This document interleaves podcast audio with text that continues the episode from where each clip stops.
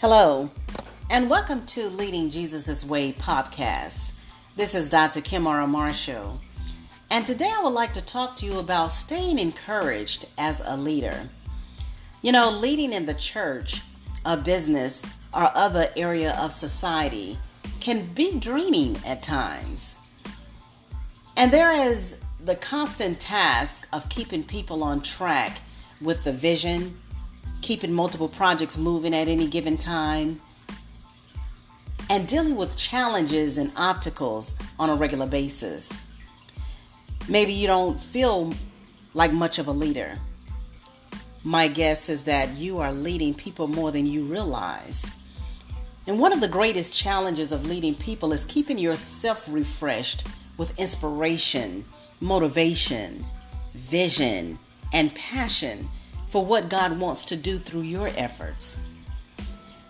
One of the things that can can keep you encouraged as a leader is allowing God to encourage you through his word.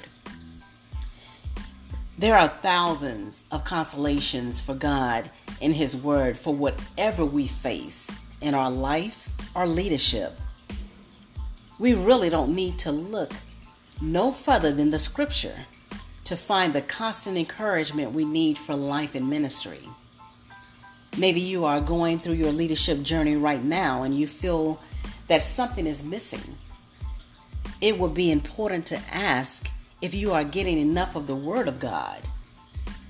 When you get into the Word of God and make unhurried time to seek the Lord in His Word, you would He would always meet us there we would go away from that place more encouraged than we have been in a long time. I dare you to try it. Make seeking God in His Word the most important habit in your leadership. Leading like Jesus is the best way we can lead.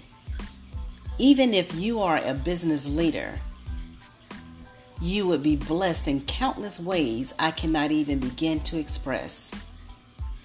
Try it, my friend. Thank you for listening.